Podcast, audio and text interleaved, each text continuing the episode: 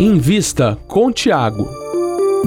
O podcast de quem investe para quem investe.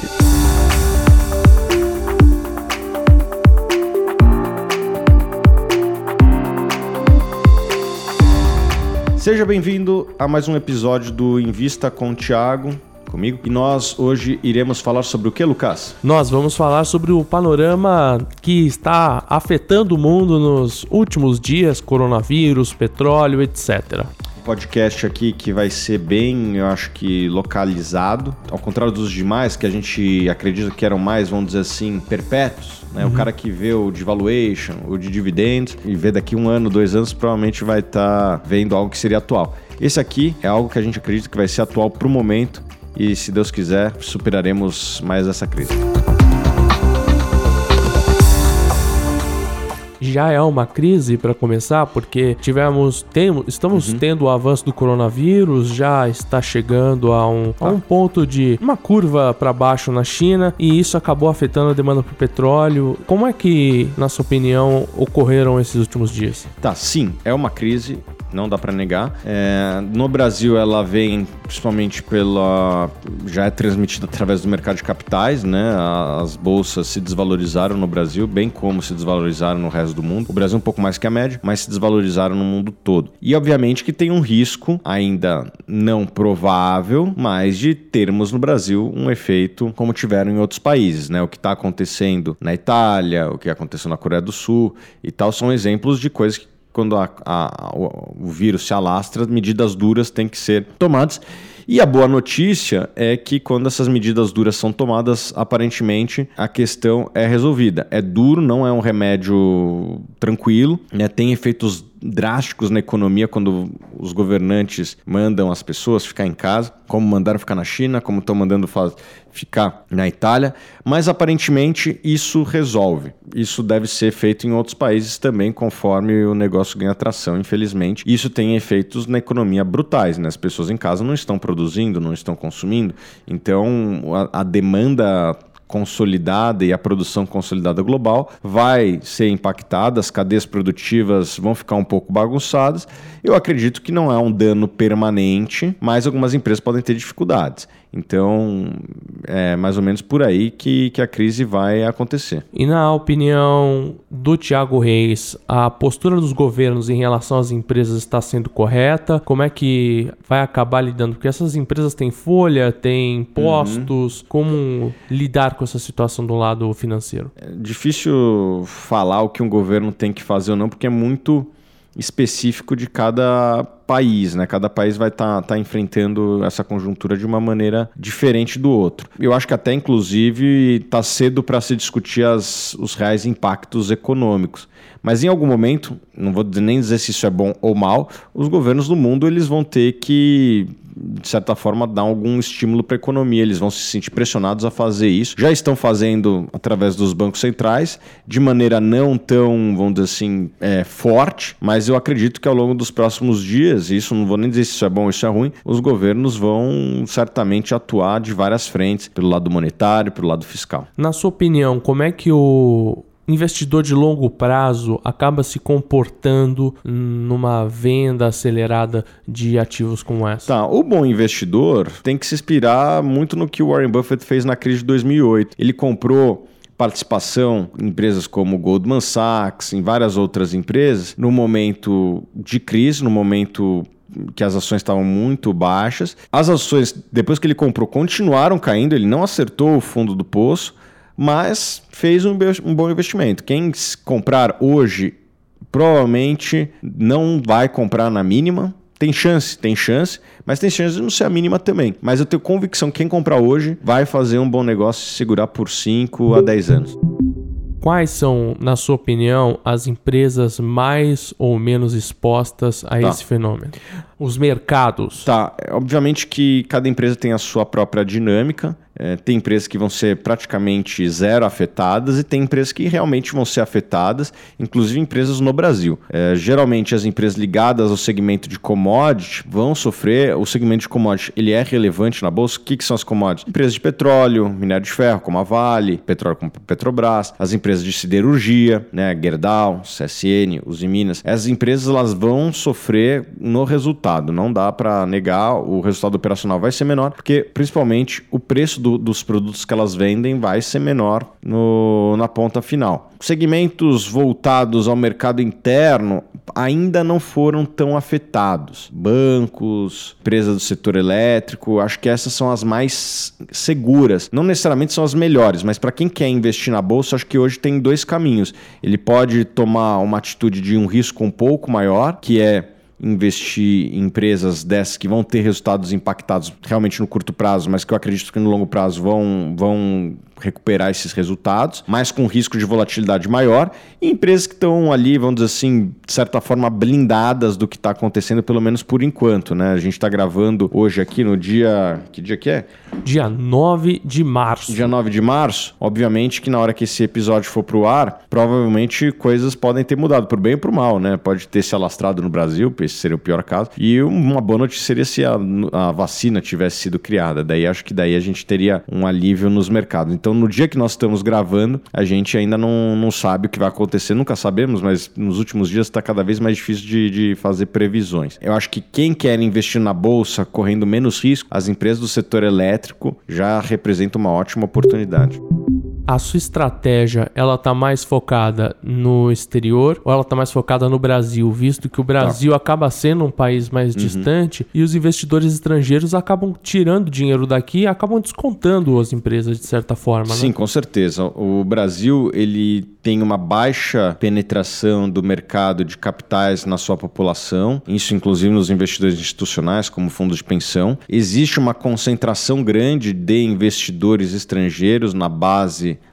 acionária das empresas. Isso significa que nós estamos suscetíveis ao humor do investidor internacional, que nos últimos dias, nas últimas semanas, tem puxado o seu investimento para um, uma abordagem de menor risco. Estão vendendo ações não só brasileiras, mas turcas, argentinas, inclusive ações americanas, e estão comprando o Treasury americano. Esse é o, tra o trade que os investidores internacionais estão fazendo é um trade que busca, vamos dizer assim, safe haven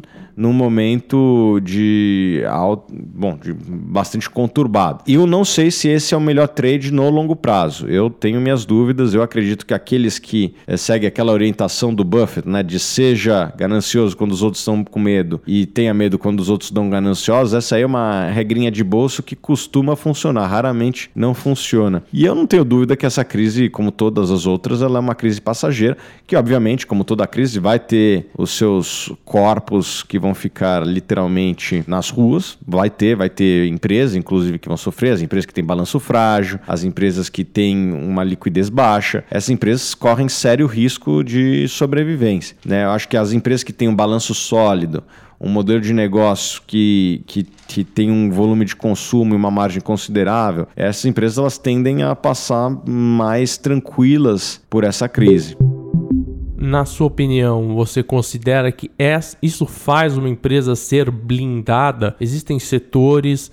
mais blindados e menos blindados a isso. A gente falou, você falou de commodities, mas eu não ouvi um agro. O agro acaba mesmo assim navegando, ah, o né? agrobusiness né? ele, ele tem também o seu impacto, óbvio uhum. que não total, mas assim, o dólar sobe, o preço da commodity cai exportação para a China, para a Europa, vai ter alguns desafios. Vai ter alguns desafios. O, todo setor vai ter seu desafio. Eu estava até conversando aqui agora há pouco. É, o Google vai ter desafio. O maior anunciante do Google é o Booking e o Expedia. Né? As uhum. pessoas estão viajando menos e, obviamente, que o Google e o Booking estão anunciando menos também né? no Google, que é a principal plataforma. Deve ter tido até é nem menos anúncio, é menos busca para ser impactada. Né? Por, por, por, quando você bota lá hotel em Paris, vai ter um, provavelmente um anúncio do Booking. Isso aí o Booking parava, só que as pessoas estão procurando menos. Hotel Paris, Hotel Milão, Hotel China. Então, é, vai ter um impacto no mundo todo. Toda empresa vai vai ser impactada, é difícil falar uma empresa que não vai ser impactada. Até, até talvez tenha uma outra linha de negócio, ah, sei lá, 3M vende máscara. Tá bom. Uhum. Mas e as outras coisas da 3M, as coisas que ela vende para escritório? Essas aí vão cair também. Ah, as pessoas trabalhando de casa vão consumir menos post-it. Então, acho que dificilmente vai ter uma empresa que saia vencedora, que, que aumente os seus resultados durante esses eventos. Em compensação, pelo fato das pessoas estarem em casa, o Google pode ter uma nova dinâmica, o que acaba influindo numa pergunta que eu queria fazer. Você não acha interessante esperar até as empresas mostrarem resultados, indicadores mais Essa é uma bacanas? ótima pergunta. No final do dia é uma pergunta de timing, né? É. E eu, assim, na minha opinião, não conheço ninguém que historicamente faz um timing perfeito, né? Eu estava dando o exemplo do Warren Buffett. Warren Buffett, que talvez seja o melhor investidor do mundo, na crise de 2008 ele comprou ações que eu citei anteriormente e o mercado caiu 20% antes de multiplicar por 3. Ele fez um, um mau negócio? Pô, ele comprou por 100, caiu para 80 para depois ir para 300. Foi um mau negócio? Não, não foi um mau negócio. O ideal seria ele ter comprado na mínima e vendido na máxima, mas isso é impossível, é platônico, não ache que você ou eu vou conseguir. O que eu acredito, quem comprar hoje vai estar tá fazendo um bom negócio. Pode ser que daqui uma semana esteja num negócio melhor? Pode. Pode ser que seja pior? Pode também. As pessoas se esquecem disso. No momento de crise, as pessoas se esquecem que o mundo pode melhorar. O que aconteceria se tivesse uma vacina sendo anunciada hoje? Provavelmente o mercado subiria, subiria bastante, né? talvez voltando para patamares anteriores de alguns meses. Então, uma crise ela existe para ser superada. Não teve nenhuma crise até hoje que não foi superada e eu não tenho dúvida que essa aqui vai ser superada. Isso significa que todo mundo vai sobreviver? Não. Vai ter corpos no meio do caminho, mas vai ser uma crise que vai ser superada terminamos um período de alta nos mercados ou você acha que é uma questão relacionada diretamente a uma causa que é Sim, tem uma causa que é o corona. Eu tenho algumas teses, né? tenho basicamente minha minha estratégia de investimento ela é baseada em três premissas. Uhum. Primeiro, os mercados eles crescem, valorizam ao longo do tempo, porque a prosperidade econômica ela existe ao longo do tempo. Né? É, hoje vivemos melhor do que vivíamos 50 anos atrás, que viviam, que o pessoal de 50 anos atrás vivia melhor que 100 anos atrás, e assim sucessivamente. Essa é uma premissa que eu acredito, que a humanidade ela anda para frente, que as coisas, é, que existem incentivos para que as pessoas produzam mais e mais, sejam mais produtivas e criem mais. Eu não tenho dúvida de que daqui 10, 15, 20 anos é, o mundo será mais produtivo do que é hoje, e isso deve beneficiar quem? mean, em parte as pessoas, em parte as empresas também. Então, se as empresas saem beneficiadas, a tendência é que elas tenham mais resultados e conforme os resultados delas forem crescendo, a tendência é que as ações valorizem. Então, a premissa número um, os mercados andam para cima. Premissa número dois, não andam em linha reta. É, se você for ver, mesmo com essa queda de hoje, o mercado está mais alto do que estava há 5 anos atrás, há 10 anos atrás, há 15 anos atrás, há 20 anos atrás. E não é a primeira crise que enfrentamos, já enfrentamos boas crises é, no passado também. Na Nacionais e internacionais. Nacionais e internacionais, do que em qualquer país, em qualquer. Já tivemos guerra, já tivemos é, vários outros fatores aí, crise de liquidez, crises políticas, crises institucionais, crises das mais variados tipos. Essa aqui é mais uma, né? Que vem um, um risco realmente que traz saúde. Não estou tirando aqui a, a importância e o dano que o, que o vírus tem, realmente tem, mas eu acredito que na média a gente consegue superar todas as crises, às vezes demora mais, às vezes demora menos, mas as crises estão lá para ser superadas. Então, a tese número dois: os mercados não andam em linha reta. E tese número 3, valuation importa. Quem compra bons negócios a bons preços vai fazer um bom negócio. Quem comprava ações da Thais a 32 e hoje está a 28, está fazendo um melhor negócio. E acho que isso se aplica a quase todas as empresas. Né? Lógico, talvez tenha empresas que vão realmente passar por dificuldades financeiras, porque a demanda delas caiu drasticamente e isso aí precisa ser endereçado de alguma forma. Mas nem todas as empresas vão ser assim e, e mesmo as que forem impactadas, acho que vai ter que ter alguma renegociação. Assim, não dá para um setor deixar de existir. Tem que, quando, quando a coisa aperta, tem que ter renegociação. É, faz parte, não é o ideal, mas bota na mesa credor, funcionário, bota todo mundo na mesa para tentar encontrar uma saída para voltar as coisas aos eixos. Então, não acho que é o fim do mundo, eu acho que é uma crise ruim, talvez ainda se alastre, mas que se mostrou que se tomarem as medidas corretas, ou seja, o negócio começa a se alastrar, você manda todo mundo ficar em casa, aparentemente essa tem sido uma solução. E na China, que é onde começou o negócio, a gente está, no momento que a gente grava, no menor índice de novos casos por dia. Aparentemente lá já foi contida a situação. É, o próprio presidente da Apple, que foi o primeiro a alertar dos danos que teria para financeiros para a empresa dele, né, para a empresa que ele toca, o Tim Cook, foi o primeiro também a falar que já tem sinais de melhora vindo cada dia lá da China. As cadeias produtivas estão começando a se reorganizar, é, o consumidor está começando a sair de casa, vai ter um choque de confiança. No primeiro momento as pessoas vão consumir menos, não tem jeito, mas ao longo do tempo, como toda crise, eu acho que vai ser superada. Essa crise tem potencial de gerar mudanças nas cadeias de valor, exatamente em função da dependência que certas empresas, certos modelos de negócio têm da China? Ah, talvez algumas empresas repensem a sua, a sua estrutura, a sua cadeia produtiva, né? O mundo teve uma criou uma dependência da China mas o que se mostrou é que a China foi só o começo e outros países já estão também uhum. tomando as medidas. Então, por mais que se você tivesse uma cadeia produtiva diversificada, é possível que você esteja sofrendo o mesmo impacto das empresas que são um pouco mais dependentes da China. Difícil dizer, eu acho que não. Enquanto a China conseguir oferecer produtos com preço competitivo, as empresas vão continuar comprando da China. Você passou por outra grande crise que foi 2008. Ah, já, já, passei. Como lógico. é que foi aquela situação e quais foram os principais ensinamentos que você adquiriu dela? Cara, acho que o principal ensinamento é pense no longo prazo, e acredite nessas premissas que, que é os mercados andam para cima, não é em linha reta e quem comprar boas empresas a bom preço vão fazer bons, bons negócios. Quem fez essa estratégia no olho do furacão, ou mesmo um mês antes de, de estourar a crise de 2008, te garanto que mesmo com a crise de hoje, tem mais dinheiro do que tinha em 2008 e em alguns casos muito mais, né? Se você fez boas escolhas, então muito mais. Então nada mudou na minha estratégia, né? Eu sei que muitas pessoas, infelizmente, vão abandonar essa estratégia porque é nesses momentos que a fé no, no nos deuses do mercado de capitais é testada. E muitas pessoas elas vacilam e, e vão cair fora. E é o literal, literalmente o darwinismo do mercado de capitais em ação. Eu até brinco que o mercado de capitais ele é concentrador de renda, mas não porque ele é do mal, mas porque as pessoas se desesperam e vão vender para o Warren Buffett agora, que eu tenho convicção que o Warren Buffett, enquanto a gente conversa, deve estar tá comprando ações, deve estar tá comprando alguns bilhões de dólares de ações. E como são poucas pessoas que têm bilhões de dólares de ações, se ele está comprando bilhões, ele está comprando de muitas pessoas. Né? É, é, o Zé vendendo 100 dólares de ações, é o bombeiro do Minnesota vendendo seus mil dólares de ações para quem? Eu acho que o Warren Buffett é um dos compradores. Então,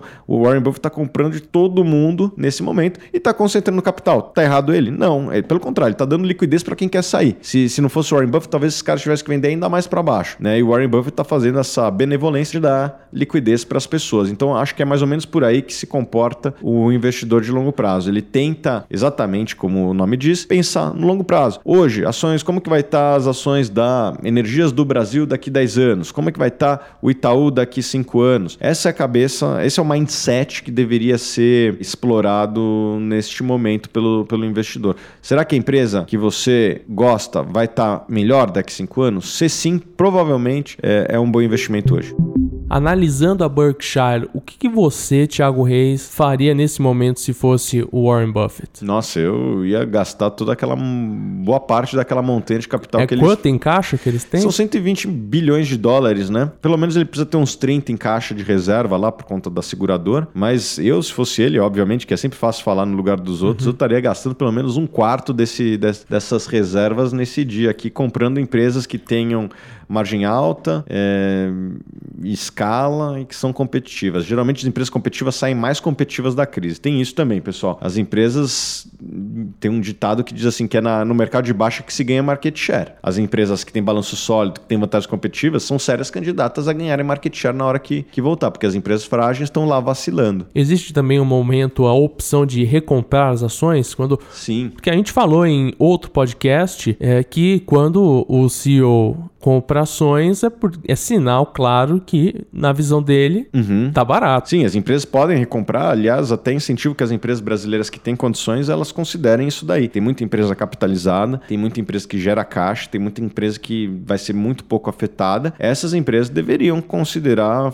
abrir programas de recompra para esse momento aqui. Com certeza já tem várias lá fora fazendo isso e a própria Berkshire Hathaway, eu acredito que deva estar recomprando suas ações nesse momento. Por quê? Porque o Warren Buffett ele dá um, um guidance de a partir de qual preço que ele compra. Ele fala ali na relação preço-valor patrimonial, se não me engano 1.3 ou 1.4, se não me engano 1.4. E hoje está, se não me engano, 1.1.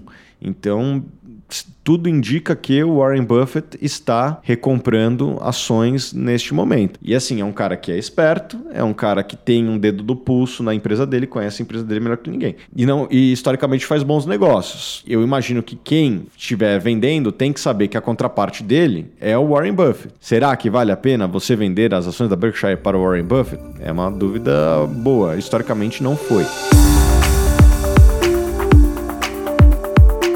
Tiago Reis, eu queria, antes de terminar essa edição Express do Invista com Tiago, uma mensagem sua acerca de momentos de volatilidade uhum. e um mindset do investidor de longo prazo a esse respeito. Obrigado, Lucas. É, eu já passei por sete, esse é o meu sétimo circuit break, né? Uhum. Então, circuit breaker. Então eu já tô com várias cicatrizes do passado. E eu acho que a, a lição que fica é: quem investe nesse momento, historicamente, se deu bem. Nos outros seis é, circuit breaks que eu, que, eu, que eu investia, quem comprou naqueles dias tem muito mais dinheiro hoje do que tinha naquele dia. Ou seja, foi um bom negócio. Mesmo Pode... depois do circuit breaker de agora. Mesmo depois. Então, eu, eu vivi cinco circuit breakers em 2008, um circuit breaker em 2017, na época da delação do, do Joesley, né? E agora tô indo pro meu sétimo. Em cada um desses, quem comprou nesses dias fez um bom negócio. Pode ser que dessa vez seja diferente, seja um, realmente um colapso global. Nada impede, mas historicamente o otimismo é, um, é, uma boa estratégia nesses momentos. E quem tomou decisões que são duras hoje, você ser um comprador de ações, não é fácil. A maior parte das pessoas está com, tá com medo. E com certa razão, não vou dizer que nada está acontecendo, está acontecendo. Mas em geral as crises se solucionam. E essa vai ser só mais uma que vai ser solucionada. Às vezes a solução não está clara, né, para todo mundo, mas de alguma forma o mundo se rearranja e a humanidade vai andar para frente, os resultados das empresas vai andar junto e obviamente que o mercado de capitais vai se recuperar também. Então essa é a mensagem que eu tenho, uma mensagem de otimismo no longo prazo. No curto prazo é quase que jogar a moeda para cima. O mercado tá pode ter notícias ruins, pode ter notícias boas também, sei lá, bancos centrais fazendo uma ação conjunta, uma solução através de uma vacina ou através de outra, outra coisa que realmente contenha o vírus e tal, essas coisas estão meio fora do nosso controle até analítico, né? A gente não está sabendo o que está acontecendo nos laboratórios do mundo. ninguém está sabendo o que está acontecendo em todos os laboratórios do mundo nesse instante. O que a gente sabe é que tem um grande incentivo aí as empresas encontrarem uma solução para esse vírus. Quem, quem encontrar a solução vai realmente ser bastante remunerado por essa, por essa inovação. Então, essa é a minha, minha visão, Lucas. Uma visão de otimismo no longo prazo. Esse comentário me fez lembrar de um livro que está aqui na biblioteca, que é o Triumph of the Optimist. Triunfo dos Otimistas. Falar? É o Triunfo dos Otimistas. Sim, sim, é um livro muito bom, até vou pedir para pegar lá, e que mostra exatamente o que o livro mostra, que o título mostra, né, que o triunfo dos otimistas. Ganha dinheiro no mercado quem é otimista. E eu sei que muitas vezes o otimismo ele, ele, ele se mistura com quase fé, né, principalmente em momentos como esse que as soluções não são tão claras. É, mas quem investe no longo prazo, com uma visão otimista, historicamente se deu bem, porque os mercados ao longo do tempo estão mais altos. Inclusive o Dow Jones e o Bovespa valem mais hoje do que valiam dois anos atrás, três anos atrás, cinco anos atrás, 10, 15, 20 anos atrás. Então quem investiu em crise, historicamente se deu bem. E quem investiu fora de crise também, historicamente se deu bem. Então essa é um pouco a minha, a minha crença. Um, o mercado anda para cima. Dois, não é em linha reta. Três, se você comprar bons negócios a bons preços, a sua, a sua remuneração vai, tende a ser ainda melhor. O recado para quem está enfrentando neste momento o primeiro circuit breaker é o mesmo ou tem algo extra? Tem algo extra, porque para esse cara é a primeira viagem dele, né? Marinheiro de primeira viagem. E são muitos, né? Porque o, o, o, último Circuit Breaker foi em 2017. Se não me engano, devia ter uns 600, 700 mil investidores na bolsa. E hoje tem quase um milhão a mais do que isso. Então, acho que hoje 60%, 70% dos investidores nunca tinham passado por essa experiência, né? E o Circuit Breaker de 2017 teve uma recuperação muito rápida. A gente não sabe como é que vai ser de, dessa vez, mas de 2017 foi papum, né? Foi uma uma. Durou pouco tempo a dor. Uhum. Né? No próprio dia já se recuperou e desde então o mercado só subiu. Então não foi uma, algo tão permanente assim. Então, mesmo os que passaram em 2017 talvez não sofreram tanto assim, porque a recuperação foi muito rápida. Foi um choque, mas foi muito rápido. Dessa vez a gente, como sempre, a gente não sabe para onde as coisas vão,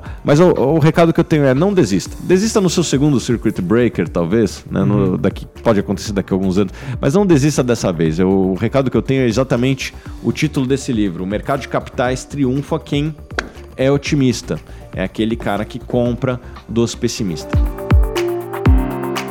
Eu gostaria de terminar esse podcast especial do Invista com o Thiago já pedindo que se você estiver no YouTube, dê o like. Se você está no podcast, também dê o like. Ah, e deixa aqui na, na descrição o próximo tema que você gostaria que a gente fizesse aqui um, uma, uma abordagem mais longa, né? Os, a, a, gente faz um mix de vídeos curtos com esses vídeos que são mais longos, que a gente mergulha num tema de maneira mais profunda. Então deixa aqui na, na descrição qual tema você gostaria que a gente se aprofundasse. E é isso aí. Um abraço e até semana que vem no próximo Invista com o Thiago. Quem termina o vídeo e o podcast normalmente é você tem mais algum recadinho? Não, o recado é esse que eu já dei, um recado de otimismo pro longo prazo, sabendo dos desafios de curto prazo. Desejo saúde a todos também nesse momento, né? Que realmente é necessário um pouco mais de saúde que a média, né, para todo mundo. E é isso, pessoal. Eu torço muito para que vocês tenham muito sucesso. Eu tenho certeza que vão ter muito sucesso, mas se forem otimistas no longo prazo.